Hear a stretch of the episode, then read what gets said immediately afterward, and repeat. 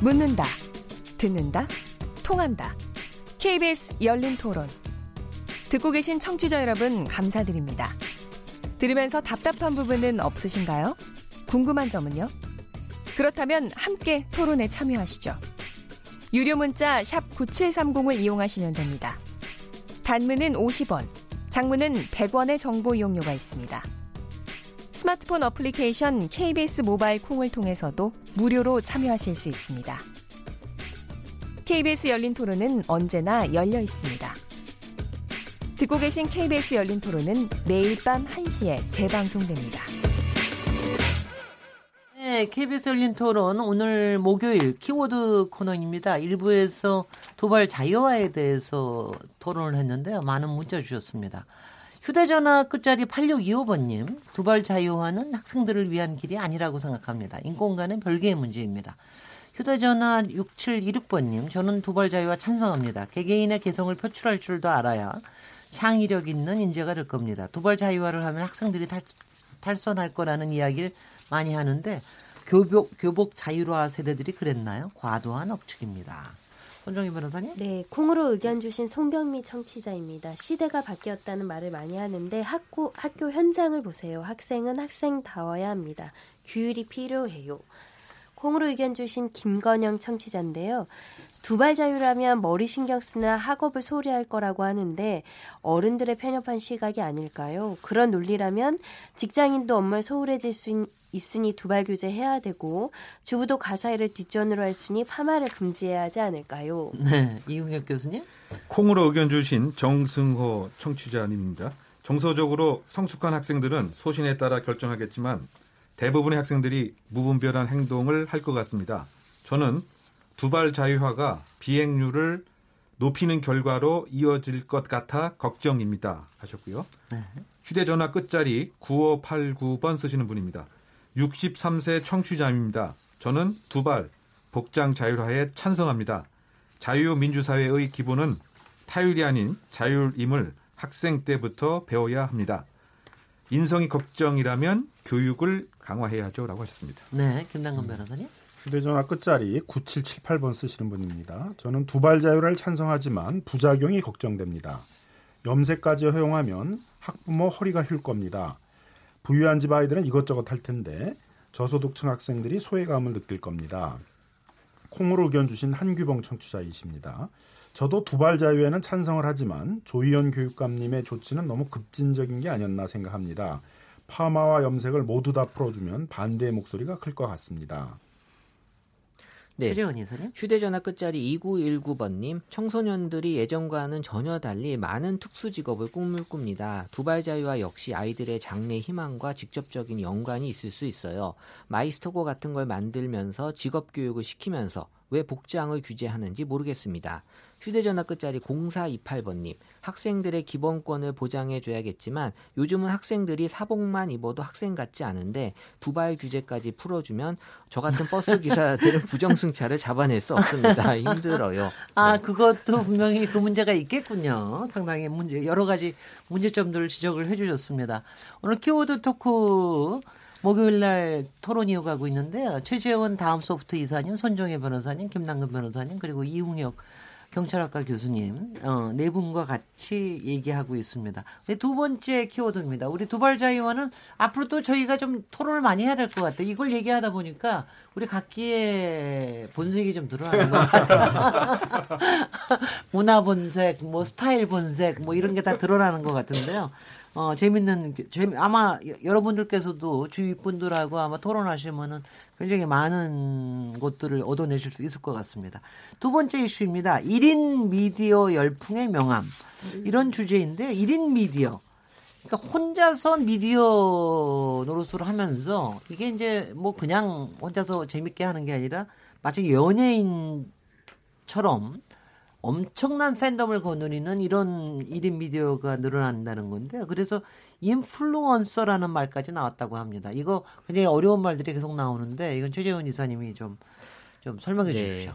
어, 사실 이 인플루언서는 이제 영향력자라고 해서 예전에 이제 정치 사회 분야에 이제 이런 분들을 많이 일컬었는데 지금은 뭐 연예인들도 인플루언서가 될 수 있고요. 어, 지금 디지털 기술이 발전이 되면서 이 방송이라는 개념이 바뀌고 있습니다. 그래서 우리가 기존엔 TV를 통해서 봤던 방송이 이제 스마트폰 안으로 들어오면서 인터넷을 통해서 어, 뭐 1인 미디어 플랫폼이라고 하는 그러니까 전 국민이 뭐 유튜버가 되는 시대다.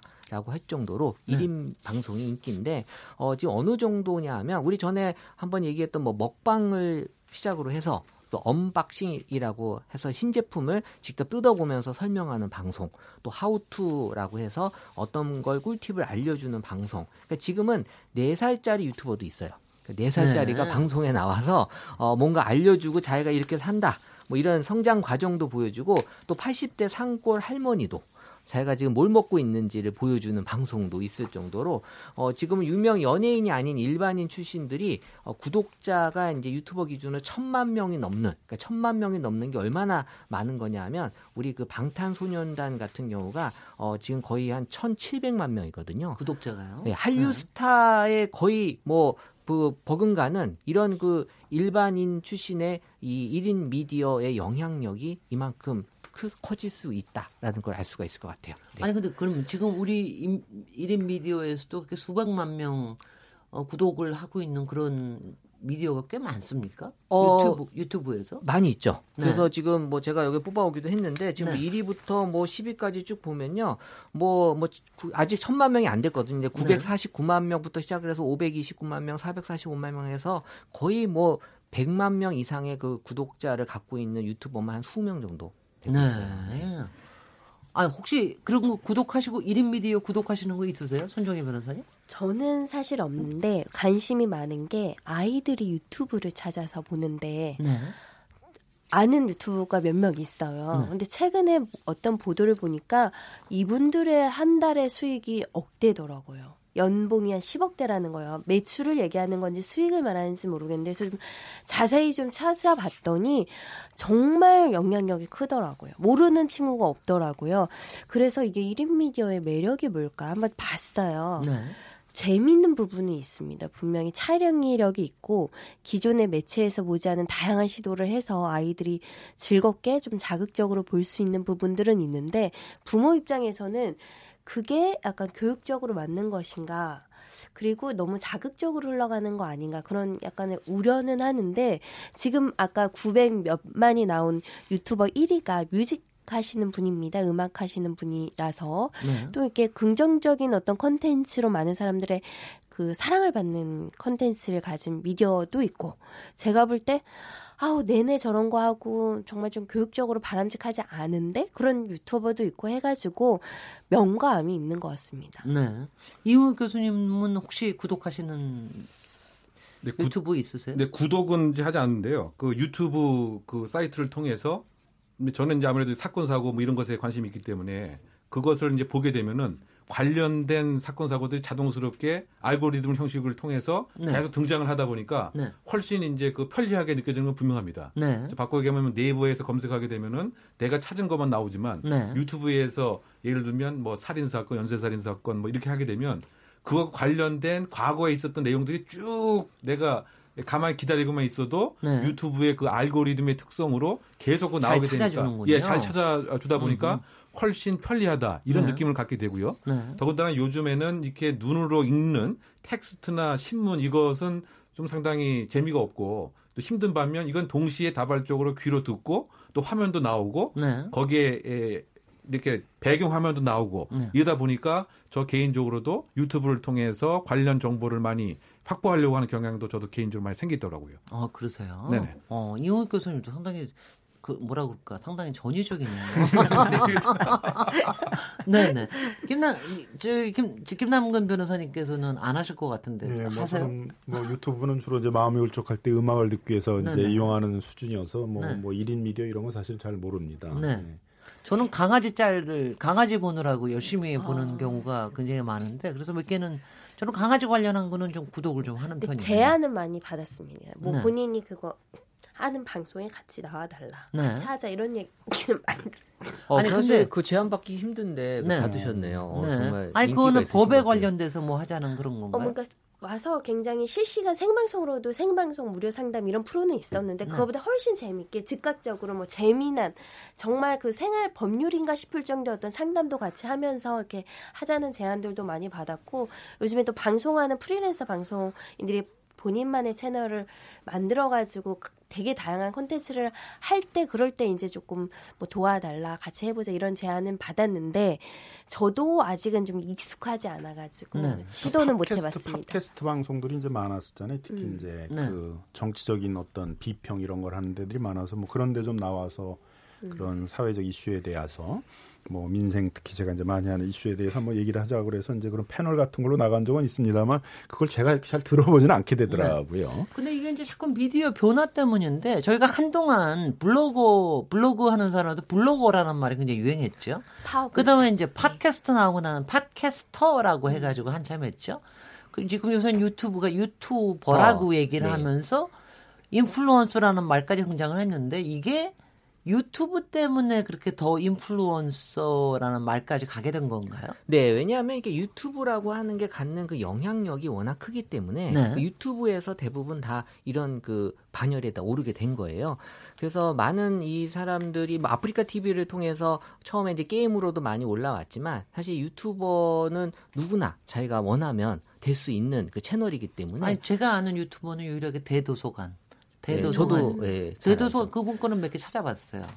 네. 그러니까 사실 이런 그 이 문턱이 거의 없다는 거예요. 그래서 네. 내가 어, 알고 있는 주제에 대해서 얼마든지 방송을 할 수 있고 이런 것들을 관심 있는 사람들에게 쉽게 알려줄 수 있다. 그래서 사실 이 수익 구조를 좀 분석을 해보면 그게 중요하죠. 비즈니스 모델이죠. 크게 이게. 이제 세 가지가 있더라고요. 네네. 그러니까 광고 그리고 이제 후원 그리고 이제 구독.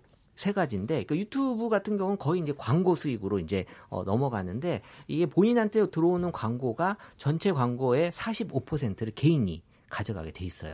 그러니까는 유튜브가 어, 100만 원을 이 이걸 위해서 배- 어, 했다 그러면 45만 원을 이 대도서관 이런 사람한테 주는 거예요. 네. 그러니까 많이 이제 그 광고비의 일부를 떼주게 돼 있고요. 그리고 이제 아프리카 TV 같은 경우는 이제 대표적으로 이제 후원, 우리 별풍선이란 얘기를 많이 네네. 했었잖아요. 그러니까 자기가 정말 마음에 들면 이 사람한테 이제 막 돈을 주는 거예요. 조금만 천천히 얘기해 주세요. 우리 지금 막, 막 따라가고 있는 조금만 천천히. 네, 그럼 이제 이 사람이 후원해서 돈 주는 돈을 다 가져가는 게 아니라 그 중에 그중에 일부를? 30에서 한 40%만 음흠. 가져가게 돼 있고요. 그리고 이제 구독이라고 하는 개념은 이제 이런 그 방송들이 있는데 뭐 트위치 같은 이 게임 전문 이 또 채널 같은 경우에는 이제 구독자들이 일부 돈을 내고 계속해서 이제 보는 아, 거죠. 실제로 유료 구독자도 있군요. 네, 그러면 네. 이제 거- 그런 경우에는 이제 50%를 네. 어, 이 사람들이 가져가는. 그래서 지금은 이제 개인이라고도 표현을 하지만 전반적으로 이제 개인이라기보다는 이제 기획사가 붙어 있어요. 그래서 네. 어, 한, 한 사람이 하기에는 지금도 규모도 많이 커졌기 때문에 보통 유튜브 기준으로 구독자가 이제 70만 명 정도 되게 되면 월 1,500만 원 정도를 가져갈 수 있다고 합니다. 그래요. 네. 그러니까 이게 이제 어떤 네, 산업적 김남근 특성이 이제. 있는 네. 것 같아요. 그래서 이게 이제 박근혜 정권에서는 이제 창조 경제 이렇게 할 때 이게 어떻게 일자리를 창조하는 중요한 루트다라고 생각을 해서 이걸 또 육성하기 위한 정책들을 좀 많이 했던 것 같습니다. 그리고 네. 지금도 지방자치단체에서는 이제 이런 그 1인 미디어들을 1인 미디어의 어떤 그 산업, 일자리 창출 측면에서 이걸 지원하는 그런 것들도 해서 뭐 예를 들면 인천광역시만 하더라도 뭐 MCN 센- 센터라고 이런 걸 만들어 가지고 이런 1인 유튜브 같은 것들을 할 수 있는 훈련 같은 것들을 시켜주고 하는 방법들을 좀 지원해주고 그런 것들도 하고 있고요. 네. 다른 지방자치단체들도 이제 그런 측면에서 이걸 산업적 측면에서 봐가지고 이걸 새로운 어떤 창업 방식 이런 걸로 조금 생각을 하고 있는 것 같아요. 그래서 네. 그런 것들을 지원해주고 있어서 어떻게 보면 이제 산업적 측면에서의 어떤 긍정적인 점, 장점 이런 점도 있는 것 같고요. 근데 또 한 측면에 있어서는 뭐 그냥 일, 일정한 산업을 하려고는 일정한 또 이렇게도 뭐 그 허가를 받아야 되는 것도 있고 뭐 신고를 해야 되는 것도 그렇죠. 있고 등록을 해야 되는 것도 있고 일정 검증 과정들이 있는데 이거는 이제 그런 과정이 전혀 생략되고선 하다 보니까 어떤 허위 과장 광고가 뭐 문제가 된다라든가 이런 또 부작용도 있어서 네. 그런 점에 대해서는 좀 또 규제가 필요한 것이 아닌가라는 문제 제기도 있는 것 같습니다. 아니 근데 저 여기서 이웅혁 교수님께 여쭤보면은 어, 유튜브가 사실 뭐 음악이나 무슨 뭐 스포츠에 관련된 거 아니면 게임에 관련된 거 이런 것들 뭐 굉장히 좋은 점도 있으나 한편에서는 조금 문제되는 유튜브들도 꽤 있었던 것 같습니다. 가령 뭐 이제 이- 이른바 실황 중계라고 하는데 가- 가령 뭐 폭력하는 장면을 한다라든가 네. 어떤 사람은 뭐 누드 뭐 저기를 한다라든가 뭐 이런 것들은 지금 그러니까 어떤 그 규제망이 없는 겁니까? 이거는 전체 전, 전체적으로. 그렇죠. 그 이것이 이제 일단 사전에 무엇인가 규제할 수 있는 가이드라인을 마련해서 이것을 위반하게 되면 뭐 예, 벌금을 부과한다든가 뭐를 정지시킨다든가 해야 되는데 그런 것은 현재까지는 아직 마련이 되어 있지는 않는 거죠. 그러다 네. 보니까 지금 지적하신 바와 같이 상당히 사회적 부작용이 있는 사건들이 왕왕 발생되곤 합니다. 최근 한 열흘 전에 발생한 일이긴 합니다만 살인 예고까지 한 사건이 있었습니다. 이게 1인 미디어 방송자죠. 소위 네. BJ인데 그 내가 누구를 어, 이 살인을 해야 되겠다라고 하면서 욕설을 하고 이것을 실황 중계를 계속 하게 됩니다. 그래서 이것을 보고 있던 에, 시청자가 경찰에 신고를 하게 됩니다. 그래서 112 신고를 해서 기다리고 있다가 이 사람을 현행법으로 잡으려고 했더니 그 길거리에서 노상 방뇨를 하면서 뭐 결국은 이제 경찰에 잡히긴 했습니다만 네. 이런 살인 예고를 하는가 하면 또 아까 잠깐 말씀하신 바와 같이 어떤 BJ가 여성 BJ였습니다. 그런데 그 남성 BJ가 일정한 이성적 감정을 갖고서 계속 별풍선을 이제 준 것이죠. 그런 다음에 만나자고 하는 구애 행위와 구애 의사 표시를 했는데 이 여성 BJ는 그럴 이유가 없었던 것입니다. 네. 그러다 보니까 이 남성 구독자가 스토커로 변신을 해서 이 여, 여성 BJ의 집 앞에서 기다리고 있다가 전기 충격기로 공격을 하게 되는 그래서 상해를 입게 되는 뭐 이런 일도 생기게 되고요.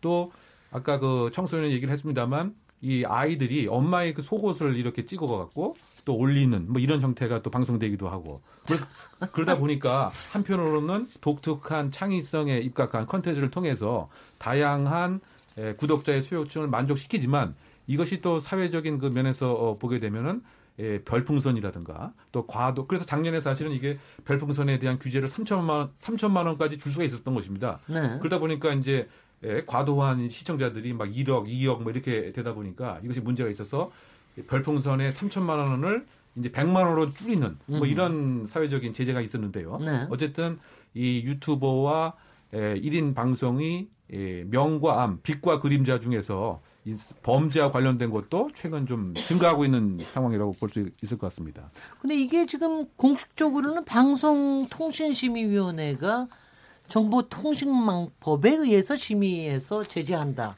이게 정확하게 뜻이 뭔- 뭔가요?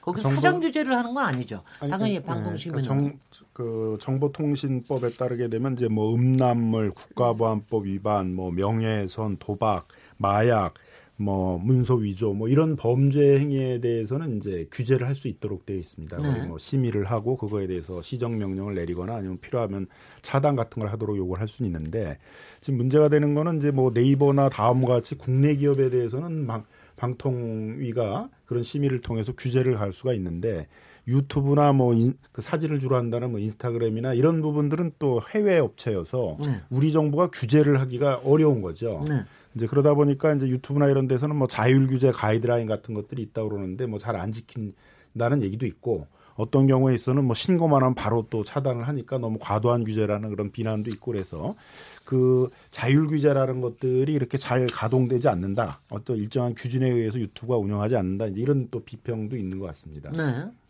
이게 최재현 여사님, 이게 가짜 요새 가장 그- 꽤 문제가 되고 있는 가짜 뉴스하고는 무슨 관계가 되는 겁니까? 어, 왜냐하면 여기서 올라오는 그러니까 인플루언서기 때문에 여기서 나오는 얘기들에 대해서 많은 또 시청자나 들으시는 분들이 믿는다는 거죠. 그래서 이제 미미 쿠키 같은 그런 일들도 이제 벌어지는 미미 거고요. 쿠키가 저기 실제 자- 본인이 수제로 만들었다고 했지만 사실은 마트에서 사서 네. 어, 팔았던 그런 사건이죠. 그, 사- 그 그것도 유튜브를 통해서 광고를 했어요.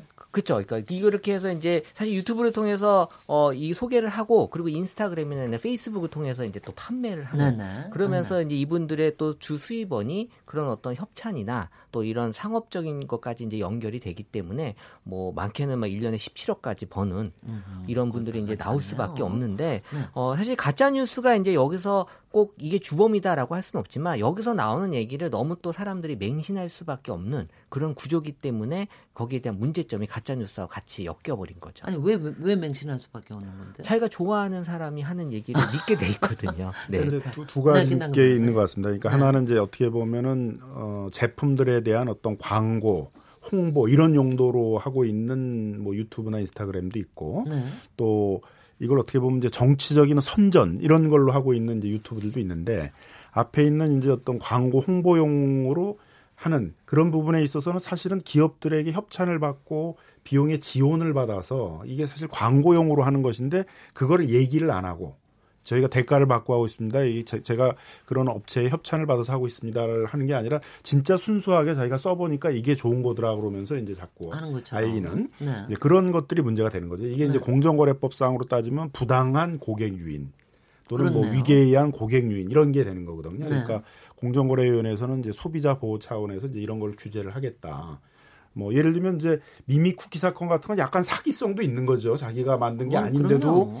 그, 그 대형마트에서 갖다가 사, 사가지고 네. 그걸 하는데 마치 포장만 그런 바꿔가지고 유기농 네. 제품인 것처럼 해서 팔았으니까 뭐 사기죄나 이런 거로 처벌을 받을 수도 있는 내용인데 그래서 소비자 보호 차원에서의 규제가 필요한 문제가 있고 이제 이렇게 정치적 방송 같은 경우는 이게 정권마다 다른데 또 지난 정권에서는 주로 팟캐스트에서 이렇게 진보적인 인사들이 팟캐스트를 통해 가지고 정부를 비판하는 이제 그런 활동들을 많이 하니까 그 당시 이제 지금은 야당이 됐지만 그 당시 여, 여당에서는 이제 팟캐스트를 규제해야 되겠다. 끝내네. 예, 그런 그렇게 이제 하고. 네. 요즘은 또 유튜브를 통해서 보수적인 정치인들이 이제 그 유튜브를 통해 가지고 이제 이렇게 소위 가짜 뉴스를 많이 양산해 난다 그러니까 이걸 규제해야 된다 이런 네. 이제 논란이 있어서 한편으로 이제 이런 걸 규제하는 게 정치적 자유를 침해하는 거 아니냐 표현의 자유를 침해하는 것이 아니냐의 논란과 또 한편에서는 이렇게 가짜 뉴스를 양산하고 혐오적인 것들을 파시즘적인 그런 어떤 그 뭐 그 난민이라든가 무슨 동 그 소수 소수자라든가 이런 부분들을 이렇게 이제 혐오하는 것들을 퍼, 퍼나르고 있는데 이런 것들을 규제해야 되는 거 아니냐 네. 그런 이제 논리가 나오고 있는 근데 거죠. 우리가 그 예전에 그 도도맘 같은? 그 파워 블로거들이 한참 또 인기가 있었던 시절이 있었거든요. 파워 블로그라는 사람들이 있었죠. 그렇죠. 그 네. 그분들의 영향력이 지금 똑같은 인플루언서하고 지금 마찬가지거든요. 네. 근데 이게 어느 순간에 이제 없어졌어요. 파워 블로거라고 하는 표현을 이제 잘 안 쓰거든요. 요새는 글을 잘 안 보니까. 그렇죠. 네네. 그게 이제 이런 유튜버로 좀 바뀌었다라고 볼수 있는데 이 자정 작용이 분명히 있거든요. 네. 왜냐하면 철저하게 이제 신뢰를 기반으로 이게 이어질 수밖에 없는데 이게 저는 이제 규제를 해서 이게 규제가 될 수 있겠냐. 사실 이 사람들끼리 어떤 문제가 생겼을 때 이런 나쁜 걸 판매하거나 하는 사람들이 처벌을 받으면서 이제 자정이 돼가는 그런 시간도 분명히 필요할 텐데 처음에 규제함으로써 생기는 또 다른 creative가 또 많이 없어질 것 같다라는 그런 또 우려도 있는 거죠. 아 근데 저희가 제품이라는 거하고 그다음에 뉴, 정치 뉴스라는 거하고 조금 이제 구, 정치를 부분을. 구분, 구분해서 좀 얘기를 해보면 제품이라는 건 그때도 파워 제가 그때 기억이 나요 파워 블로그 요새 맛집 거, 맛집을 검색하면 블로그 블로그가 다 뜨기 때문에 어 자기네들이 책도 읽어보지도 않고 막 뭐 멋있다고 하는 식으로 막 이렇게 했는데 요새는 그래서 그게 법이 확실히 정해져서 자기가 후- 저 어떤 협찬을 받고서 할 때는 그걸 꼭 밝혀야 된다고 법이 만들어졌다고 그러더라고요. 그 이제 국내 근데 이, 이것도 마찬가지로 유튜브도 그렇게 할 수 있는 거 근데 아닌가요? 유튜브는 사실 국내 서비스가 아니거든요. 그렇기 때문에 거기에 대해서 아, 네네. 어, 우리가 제한을 가할 수가 없어요. 네, 유튜브 그러니까 같은 경우는. 블로그는 네이버 블로그든 뭐 다음 블로그든 국내 이렇게 국내에서 망법에, 어, 네. 서버가 있기 때문에 네. 어떻게 해야 되나요? 그러면 그래서 저는 자정작용이 어떻게 보면은 그 가장 확실한 방법인데 그거를 못 기다리고 일단 계속 규제로 더 막겠다라고 하면 또 다른 부작용이 생길 수 있을 것 같다라는 거. 네, 현행의 이용- 네. 네, 네. 뭐- 먼저 현행 규제로도 네. 사실 네. 어느 정도 막을 수 있어요. 말씀하신 것처럼 만약에 물건을 사는 사람이라면 제대로 된 사업자 등록증이나 전자상거래 등록 허- 뭐 신고 이런 거 하지 않으면 관련된 뭐 규제에 따라서 또 처벌할 수도 있고요. 네. 그런 것들이 또 소득이 발생하는데 누락한다고 한다면 또 소득세나 관련해서 세금 문제로 규제를 할 수 있고요. 더군다나 허위 가장 광고했을 때도 다 표시광고법, 말씀하신 부정거래법 이런 것도 다 있거든요. 여기에서 이제 규제할 수 있는데 문제는 워낙 많은 만체가 너무 광범위하게 돌아다니기 때문에 이 관할 가- 예를 들면 식품위생법으로 예를 들면 오프라인 매장에서 물건을 파는 데들 뭐 이런 데 갖가지 나가서 지도 점검이 되는데 온라인 세계는 이걸 규제하기에는 너무나 광범위한 세계가 되다 뭐 보니까. 예, 이 또 누구를 모니터링 대상으로 할 것이냐. 뭐 예를 들면 5만 명 이상 구독하는 사람은 모니터링을 지속적으로 할 것이냐. 그럼 더 낮은 사람이 보는 거기서 나오는 해악은 또 누가 점검을 할 것이냐. 해서 자율 사각지대 두 개는 해악이 발생하는 경우가 있는데 아예 온 라인상으로 물건을 사고 팔고 광고를 하고 뉴스를 생산하고 이런 사람들에 대해서는 그 인력 자체 그 기반 자체가 지금 굉장히 부족한 거 아닌가. 방통위에서 뭐 사회적인 어떤 공공 질서를 위협하고 명예훼손을 하고 성적인 어떤 부분에 대해서 문제가 될 부분을 방, 방송한다 그러면 뭐 정지도 내리고요. 최근에 굉장히 유명한 사람인데 뭐 VJ 누구누구에서 이용 정지 제재가 내려졌더라고요. 네. 그래서 이제 좀 강력하게 제재를 하고는 있는데 대부분 이제 굉장히 큰 그 굉장히 유명한 사람들 뭐탑 몇치에 들어오는 사람들이 문제를 야기했을 경우는 좀 제재가 강력하게 들어가는데 그렇지 않은 데 있잖아요. 오히려 네. 청소년들이 보고 초등학생들이 보고 이런데 구독수 뭐 1만 명 안 되는 채널들이 있거든요. 네. 거기서 뭐 예를 들면 자극적이고 말도 안 되는 방송을 했을 때 그걸 누가 제재할 것인가 이 네. 문제가 좀 남지 않느냐. 이용혁 교수님은 네. 좀 머리가 막 복잡해지고 계신 예. 것 같아요. 그 저는 이걸- 어떤 고민들을 하고 네, 계십니까? 좀 구분해서 생각을 해보면 네. 이게 지금 이 상업과 관련된 허위 과장 광고 예, 그래서 예. 소비자를 기망해서 재산적 편취를 하려고 하는 네. 그것이 이번에 그 미미 쿠키인지 사건인 것 같은데 네. 이제 그런 것하고 소위 이제 정치적 영역에서의 그 가짜 뉴스 이건 좀 구분해서 생각을 해야 되지 않는가 생각됩니다. 네. 왜냐하면 규제와 관련돼서 만약에 그 정치적 가짜 뉴스라고 하는 것을 국가가 다 상시 모니터링을 하고 있게 되면 이것은 소위 그 표현의 자유를 억압하는 위축 효과가 생기지 않을까라고 하는 위험성이 상당히 좀 큰 것 같아요. 그렇죠. 더군다나 가짜 뉴스라고 하는 그 정의가 무엇인지 불분명하기 때문에 바꿔 얘기하면 정말 의도적이고 악의적으로 편집을 해서 허위 사실을 유포하는 이러한 가짜 뉴스는 분명히 이제 법의 제재를 받아야 되고 일정한 감시 모니터링도 발동이 돼야 되지만 자신이 생각하는 옳고 그름에 대한 어, 의혹이라든가 뭐 정치적 식견에 대한 다름을 표시하는 것도 소위 이제 가짜 뉴스라고 하는 범주에서 계속 국가가 상시 모니터링 한다고 하면 이것은 사실은 어, 더 그야말로 뭐 이제 전- 전체주의 국가가 될 전체 있는 되는. 것이죠. 그렇죠. 예, 네. 그래서 적어도 어, 일정한 팩트 체크 기능을 이 네이버 뭐 기타 이제 그 포털 사이트에서 자정 기능을 한다라고 하는 것도 상업적인 그와 같은 이제 1인 방송에 있어서는 그것이 가능하지만 네. 정치적인 이런 이슈에 있어서 팩트 체크를 하는 것 자체가 국가의 과도한 규제가 되지 않을까. 네. 그래서 자율의 영역이라고 하는 것을 이 정치 영역과 사법 영역을 좀 구분해서 우리가 좀 생각을 해야 되겠다. 그래서 어쨌든 네. 대안으로서는 가장 확실한 것이 그 자율 방안으로서의 팩트 체크. 즉 이것이 사실이 아니다. 그래서 이런 사실이 아니기 때문에 당신은 예, 일정한 불이익을 받는다. 예를 들면 예, 방송 자체를 금지한다든가 아니면 일정한 행정 벌을 받는다든가 이것은 이제 사법 영역에서 하되 정치 영역에서의 그것은 예, 섣불리 하다가는 그야말로 그 빈대 잡으려다 초가집 네. 태우는 꼴이 되지 않을까 이런 생각이 드는 거죠. 아니 뭐 상시 모니터링을 할 수 있는 체제는 제가 보기에는 없을 것 같고요. 이게 좀 구, 뭐 구분을 해야 구분을 되는데 그러니까 뭐 이런 거가 가능한지 한번 좀 그러니까 사실, 저는 사실의 네, 네, 문제와 김남국 의견의. 문제는 좀 다른 거거든요. 네, 네. 의견은 이제 뭐 보수적인 입장도 있고 진보적인 입장도 있고 그건 사상의 자유의 시장에서 서로의 어떤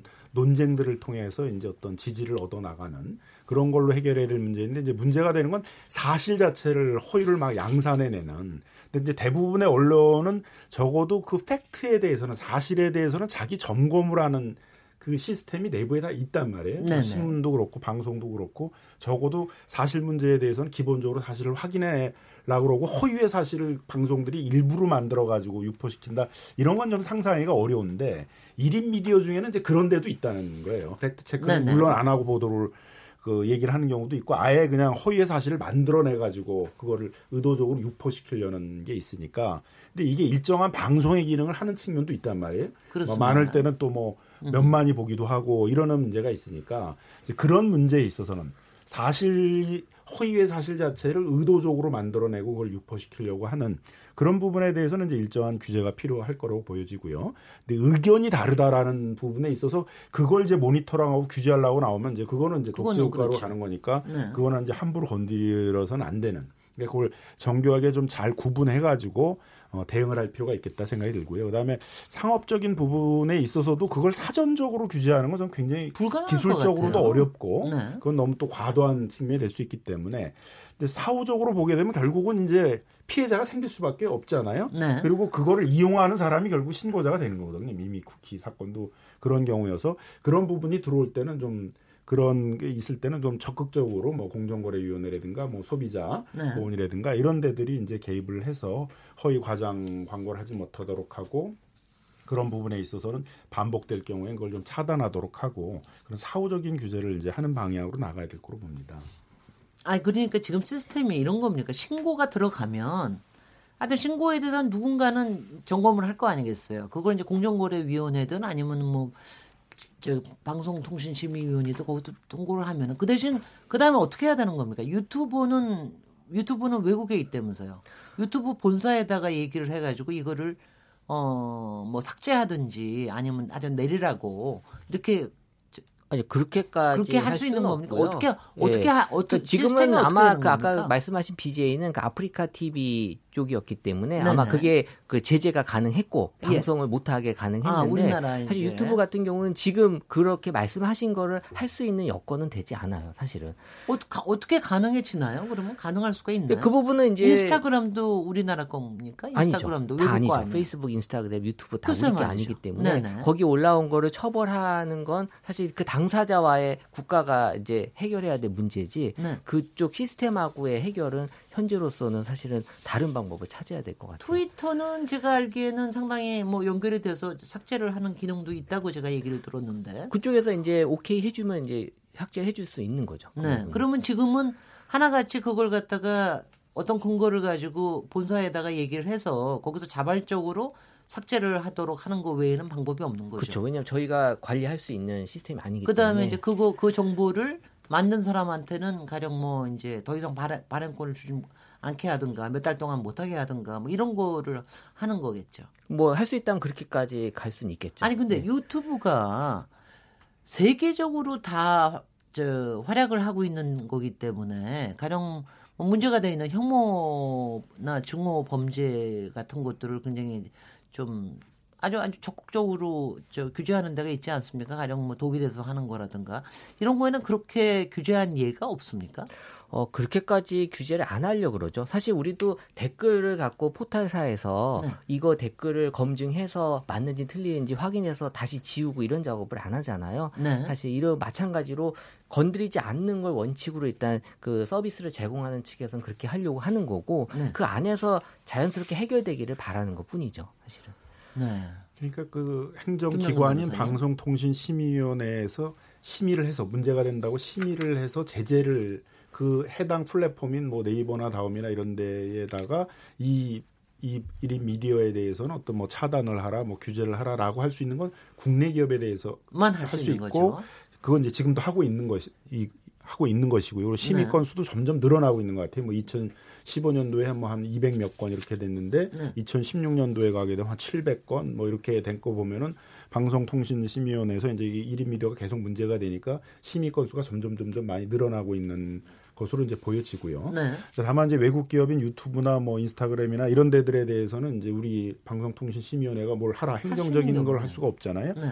근데 대신 이제 유튜브나 이런 것도 자기 자율적인 가이드라인을 운영을 하는 것 같아요. 네. 신고가 들어와서 문제가 있다 그러게 되면 이제 차단을 하는 것이나 이런 조치들을 이제 취하고는 있는 것 같습니다. 네. 근데 이제 문제가 되는 것들은 이제 우리 기준하고 많이 다르겠죠. 그리고 유튜브의 입장에서는 네. 가능하면 많이 올라와야 되는데 네. 그거를 그렇게 많이 차단시키려고 많으면 많을수록 좋은데 네, 광고비하고 네. 네. 그래서 뭐 그런 부분에 있어서는 굉장히 이제 소극적일 것이다 이렇게 예상이 되는 거죠. 그 온라인에서는 그래서 요새 인플루언서 내지는 유튜버 이런 1인 미디어에 대해서 상당히 호의적인 호의적입니까? 어떻습니까? 어, 사실 2017년까지는 이 호의적으로 많이들 바라보고 있었습니다. 그래서 83%의 긍정 감성으로 2017년까지는 가져가고 있었는데 네. 올해 들어오면서 이제 다시 이 긍정 감성이 내려오기 시작을 했어요. 그래서 어 기존에 너무 좋아하고 인정하고 뭐 뜨거운 관심 이런 표현을 썼다가 이제는 뭐 논란 또 범죄 또 유해하다라는 이런 표현을 많이 쓰면서 어 지금도 이런 요 1인 미디어에 대한 걱정과 또 부작용에 대한 측면들에 대한 생각들을 많이 하고 있다라는 네. 걸 지금 데이터상에서 보여지고 있어요. 네. 네. 그 저는 이제 이, 이 유튜브를 통한 1인 미디어를 다른 대형 언론과 동일한 잣대에서 과연 바라봐야 되는가 그 부분에 좀 의심스러운데요. 왜냐하면 언론사는 수십 명, 수백 명, 수천 명 있지 않습니까? 그런데 이런 1인 그 유튜버들은 자신이 그냥 하고 싶은 얘기를 그냥 뭐 하는 건데 잣대를 동일하게 과연 가져가는 것이 이제 바람직한 것이냐. 이것은 국가가 너무 많은 이제 개인에 대한 표현 행위, 의사 표현의 행위, 설령 그것에 조금 오류가 있다라고 하더라도 그것은 아까 변호사님 말씀하신 바와 같이 자유로운 시장의 이 사상의 시장 속에 맡겨서 아, 없어질 건 없어, 없어지고 인정받을 건 인정받는 뭐 그런 분위기로 이제 가는 것인지 맞지 않겠는가 저는 이제 그런 생각인 것인데요. 네. 다만 이제 이것이 명백한 거 처음부터 의도적으로 악의적으로 제가 그 외국 채널을 봤더니 이런 그 가짜 뉴스는 있더라고. 요 예를 들면 오바마 대통령이 이렇게 그 이야기하는 그 입 모습을 그 따갖고 예를 들면 다른 사람의 목소리를 같이 거기다 섞어 놔서 하나의 화면을 새롭게 만들다 보니까 마치 오바마 대통령이 직접 얘기하는 것처럼 그 방송을 보게 되면 착각을 할 수 있는 것. 이것은 정말 아주 확실한 가짜 뉴스. 것이 분명. 예, 분명한 것이죠. 네. 그런데 이제 그런 것이 아니고 예를 들면 자신의 의견을 조금 개인 1인 방송자가 과장했다고 해서 이것을 국가가 사전에 심의해서 방송심의위원회에 똑같은 언론의 기준으로 과연 이제 보는 것이 과연 이제 예? 예, 지금 21세기의 국가에서 맞는 것이냐 저는 조금 거기 좀 회의적으로 좀. 사전에 심의할 수 있는 방법은 거의 네. 없을 것 같은데. 그런데 이제 보기에는. 문제는 손정희 변호사님. 지금 왜 언론이라고 이라 얘기하는 뭐 방송법도 있고요. 인터넷 방송법도 있는데 언론과 관련된 규제도 많습니다. 뭐 여러 가지 언론중재위원회나 이런 규정들 우리 정정보도 규정 이런 것들이 사회적인 제도가 다 있는데 그거는 이제 종래의 종전, 종, 종래의 언론, 그러니까 통상적인 어떤 신문, 언론, 방송 이거에 대한 규제인데 문제는 일부 지금 뉴스라는 형식으로 방송을 하는 1인 미디어지만 일간지보다 구독수가 많으신 분들이 있어요. 네네. 시청률로 따지면 웬만한 예를 들면 케이블이나 종편에 비교했을 때 그 뉴스 시청률과 비슷하게 사람들을 많이 보게 하는 채널이 있거든요. 네. 근데 여기서 가짜 뉴스들이 양산이 된다는 거에서 워낙 많은 사람들이 보기 때문에 보는 사람들은 이 사람들에 대해 신뢰를 하고 있습니다. 아, 기존의 지상파 뉴스 너무 편향적이다. 여기 뉴스는 너무 공정하지 못하다라고 생각해서 이 1인 미디어의 정보가 훨씬 더 정확하고 신뢰감 있다.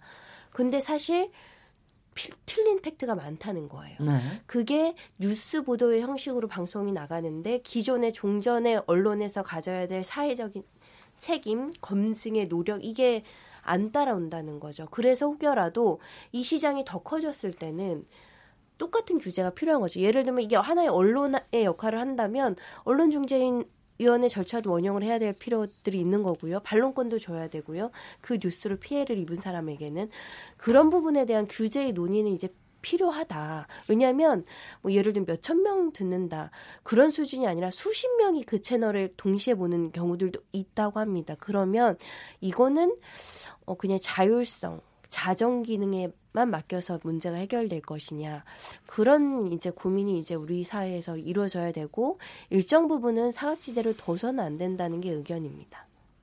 근데 이게 아마 요새 그 아마 총리 이낙연 총리가 며칠 전에 그 이, 가짜 뉴스에 대한 상당히 강력한 의지를 좀 표명을 해서 더군다나 이게 좀 더 심각해진 것 같은데 그이 1인 미디어라는 게요. 사실은 1인 미디어로 시작을 했지만 나중에 뭐 기획사가 보는 경우도 있고 이게 또 얼마큼 그룹으로 자라는 경우도 있고 뭐 이렇게 얼만큼 자본이 거기에 들어가지 않으면 사실은 이게 뭐 가능할 건가 뭐 이런 걱정. 그다음에 요새는 이제 1인 미디어라고 하는 게 뭐 유튜브에 가만히 떠 있는 게 아니잖아요. 온 사방에 뭐 SNS로 뿌리고 문자로 뿌리고 카톡으로 뿌리고 이러니까 굉장히 또 잘 퍼지고 이렇기 때문에 전파성도 이제 상당히 좀 걱정도 되고 그다음에 이제 세 번째가 역시 사실 그런 것 같아요. 듣고 싶은 것만 들으려고 드- 들으려고 하는. 그러니까 맞아요. 편식성이 강해지게 만드는 거죠. 근데 지금 한편으로 봐서는 이거를 사후라도 검증하고 규제하기는 굉장히 어려운 아주 굉장히 까칠하다. 그 아주 까다롭다라는 건 다들 알고 있다 그러면은 이게 미디어의 다음 세상을 볼 때 어떻게 해야 됩니까? 그냥 가만히 내버려두면 되는 겁니까, 최재원 이사님? 근데 지금 이 미디어만 그런 게 아니라 전반적으로 이 사회 분위기 자체 또 기술 자체는 이렇게 탈중앙화라고 하죠. 네. 중앙 집중화되지 않고 지금 다 분산되는 그런 분위기로 봤을 때는 1인 미디어가 그렇게 어 이상한 건 아니에요. 그러니까는 사실 그러면서 이 사람들끼리 어떤 그 신뢰 관계와 또 사람들 사이 어떤 자정작용이 이제 자연스럽게 이루어져야 된다는 건데 말씀하신 그런 부작용도 있지만 이걸 통해서 또 많은 뭐 꿀팁이라고 하는 것들도 또 받아가시는 분들 또 여행 갈 때 이걸 통해서 정말 많은 돈을 아꼈다라는 분들도 많이 있고요. 사실 네. 이런 것들이 과연 뭐가 맞느냐 틀리냐의 문제가 아니라 어, 이런 것들이 서로 잘 질서 있게 만들어질 수 있도록 그 정부는 규제로 접근하기보다는 어, 이런 쪽을 좀 잘 맞춰주는 환경을 만들어주는 쪽으로 좀 가면 어떨까 싶습니다. 아니 뭐 만들어줄 수 있을 것 같지도 않아요. 얘가 제가 규제도 못하고 만들어줄 수도 없고 그럴 것 같은데. 아니, 그러니까 또 한편에서는 거기에는- 이게 네네. 굉장히 산업적으로도 긍정적인 기능들이. 있는 거잖아요. 그건 것 그러니까 같습니다. 뭐 이런 부분들을 또 잘 이용할 수 있도록 훈련을 시켜주고 네. 이런 부분들을 또 그 훈련시켜 줄 수 있는 여러 가지 기관 같은 것들이 만들어지는 뭐 예를 들면 그 인천광역시의 뭐 MCN 센터 같은 그런 것들을 만들어서 그런 이- 그 1인 미디어들을 자기가 활용해서 어떤 사업을 해보려고 그런다든가 뭐 여러 가지 활동을 해보려고 그럴 때 그런 것들을 권장하는 역할도 있어야 될 것 같고요. 또 한편으로는 이걸 너무 또 악용을 하려는 세력도 분명히 있기 때문에 그럼요. 이런 부분에 네. 대해서는 이제 사후적으로라도 규제를 하려는 그런 경우가 이제 같이 좀 병행돼야 될 거라고 보여지고요. 근데 규제의 방식은 저는 굉장히 다를 거라고 생각이 들어요. 우리 이은혁 교수님 말씀하신 것처럼 이게 방송사가 하는 것과 1인이 하는 거에 대해서 1인이 하는 거에 대해서 방송사가 하는 것만큼의 엄격한 사실 조사를 그럼요. 해라, 엄격한 검증을 하라 그런 거를 요구하게 되면 이제 못 하게 되는 거잖아요. 그러니까 네. 그렇게까지 규제를 할 수는 없을 것이라고 보여지고요. 근데 다만 이제 의도적으로 자꾸 이제 그 존재하지 않는 사실들을 사실인 것처럼 의도적으로 퍼뜨리겠다라고 나온다든가 이게 반복적으로 확인되고 있더라든가 이런다면은 이제 사후적으로 예외적으로 보충적으로 가서 이제 규제를 하는 그런 것들은 불가피하지 않을까 생각이 들고요. 근데 그게 이제 어려운 거죠. 규제하는 방식이라는 것들이. 네. 그러니까 그런 부분들에 대해서는 조금 어떤 시스템적인 좀 어, 그런 방안들을 좀 만드는 그런 것들은 좀 필요할 것으로 봅니다. 근데 듣고 있으니까 굉장히 좀 추상적으로 느껴지기는 해요. 그러니까 이거를 과연 어떻게 할 수 있을지 그게 수많은 사람들이 그 젊은 사람들도 1인 미디어 역할을 하고 싶어 하는 사람들이 굉장히 많지 않습니까? 그리고 이게 마치 정말 두발 자유화처럼 요새 한 누구든지 찍어서 방- 금방 편집해가지고 뭔가 올릴 수 있는데 유튜브에 올리는 방식만 알면 되는 거 아니에요? 그리고 조금만 클릭하면 어, 뭐, 뭐, 단돈 얼마나, 뭐, 한 번 클릭할 때, 뭐, 1원 얼마 된다고 그러더라고요. 그거라도 조금 하면 용돈 들어오고, 그러면은 모든 사람들이 다, 저도 지금 듣고 있다 보니까, 어, 이거 나도 이거 좀 해봐야 되겠네. 막 이런 생각이 다 들 정도인데, 이거 자체를, 어, 그러니까 전체적으로 좀 긍정적으로 가게끔 하는 거를 산업계에서도 많이 얘기하고 계십니까? 왜냐하면 지금 이제 초등학생들 뭐 장래 희망 1위로 이런 또 이 1인 미디어가 되겠다라는 얘기들 많이 하잖아요. 네. 그러니까 이런 것들을 산업적인 측면에서 얼마든지 우리가 긍정적으로 끌고 나갈 수 있기 때문에 이런 희망을 갖고 있는 어, 아이들에게 뭔가 더 잘할 수 있는 재능을 또 부여해 줄 수 있게 네. 어, 지원이나 그리고 또 기술적인 지원을 해주면 어, 저는 더 긍정적인 방향으로 충분히 나갈 수 있을 거라 생각합니다. 그리고 뭐 사실은 저- 제가 들은 거에는 또 이런 것도 있었습니다. 이런 유튜브에 나오는 것들이 너무 단순화시킨 것들이 많아가지고 어린애들이 그냥 막눈 뜨자마자 그야말로 잘 때까지 하루 종일 유튜브만 보고 나니까 머리가 머리, 뭐 어떻게 된다 그러더라. 뭐 하여튼 머리가 제대로 아주 제대로 이 배우는 거를 잘 못한다. 이런 문제도 분명히 있기도 있죠.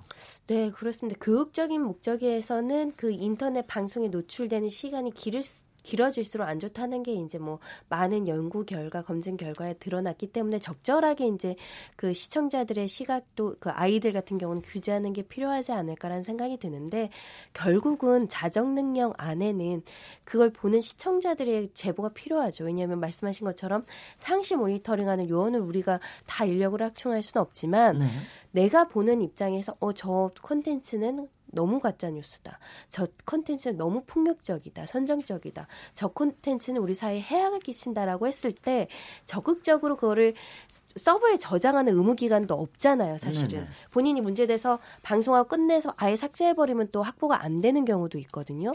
그래도 의무화하고 그 부분에 대해서 뭐 동영상을 캡처하거나 녹화해서 이것을 제보할 수 있게. 그러니까 우리 스스로 자정 능력을 그 갖출 수 있도록 그 시청자들에게도 어, 일정 부분의 가이드라인으로 이 정도는 폭력적이 선정적이고 예를 들면 지금 유튜브 같은 경우는 뭐 15세 미만, 18세 미만 이런 표시도 없잖아요. 맞아요. 그런 가이드라인도 좀 만들어주고 자율적으로 권고하고 그 규제를 어겼을 때 이거에 대해서 서로 노, 논의해보고 한 번쯤은 점검해 볼 수 있도록 공익 제보도 많이 받고 제보 들어온 것들은 그래도 모니터링해서 범죄가 되는지 문제가 되는지 이용을 규제해야 되는지 이런 것들을 좀 검토하는 절차는 좀 만들어야 된다는 생각은 합니다. 네.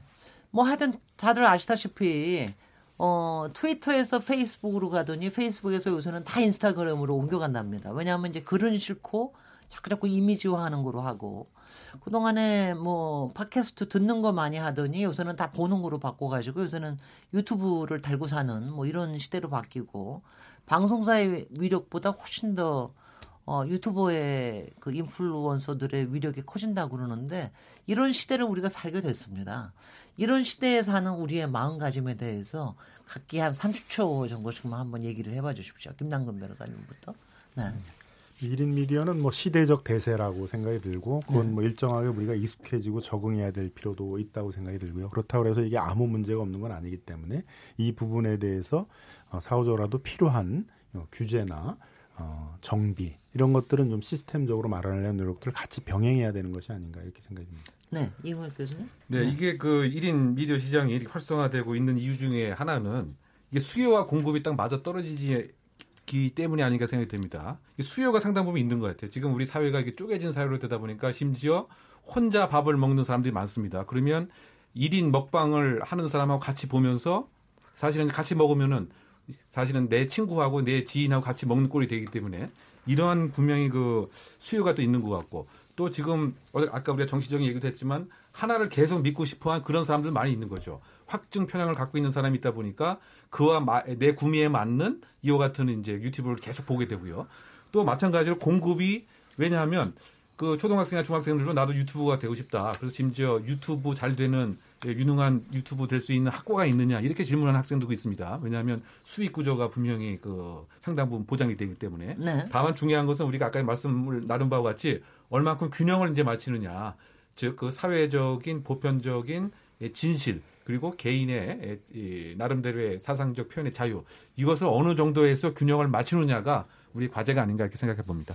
네. 손정희 변호사님. 30초. 저희도 지금 방송에서 패널로 역할을 하는데 긴장하잖아요. 팩트에 틀릴까봐. 내 네. 의견으로 상처받는 사람이 있을까. 그런 여러 가지 것들이 사회적인 책임감인데 지금 1인 미디어 방송하시는 분들이 이 본인의 영향력을 고려해서 사회적인 책임을 가지기 위해서 노력해야 되고 이거에 대해서 서로 사회 구성원들이 의무감을 부여할 수 있도록 여러 가지 토론도 해야 되고요. 제도 개선도 해야 되지 않나 싶습니다. 네, 사실 인터넷이 이렇게, 예사 님. 이렇게까지 발전할 수 있었던 이유는 음란물 때문이었거든요. 그렇죠. 깨끗한 화질을 보기 위해서 영상도 더 좋아야 되고, 그러니까 이런 기술의 발전엔 분명히 사람들만의 약속이 있었던 거예요. 그러니까 이런 것들을 우리가 좀 잊지 않고 지켜나갔으면 좋겠습니다. 예, 감사합니다. 오늘 참 흥미로운 토론을 했습니다. 1인 미디어와 두발 자유와 우리의 본색을 드러내는 이런 키워드였습니다. 아, 저희가 다음 주 화요일 날은 사실 가짜 뉴스에 대한 요새 논란이 뜨거워서 다음 주 화요일 날 가짜 뉴스에 대한 별도의 토론을 마련할 겁니다. 여러분들 관심 가져주시고요. 오늘 토론에 참석해주신 김남근 변호사님, 손정희 변호사님, 이웅혁 건국대 경찰학과 교수님, 최재훈 다음 소프트 이사님 네 분 모두 감사드립니다. 오늘 아주 흥미로운 토론이었습니다. 저도 저 자신을 다시 돌아보게 되는 어렸을 적도 돌아보고 앞으로의 미래도 또 들여다보게 되는 그런 시간이었습니다. 아, 저는 내일 7시 20분에 다시 찾아오도록 하겠습니다. 수고하셨습니다. 안녕히 가십시오. 네.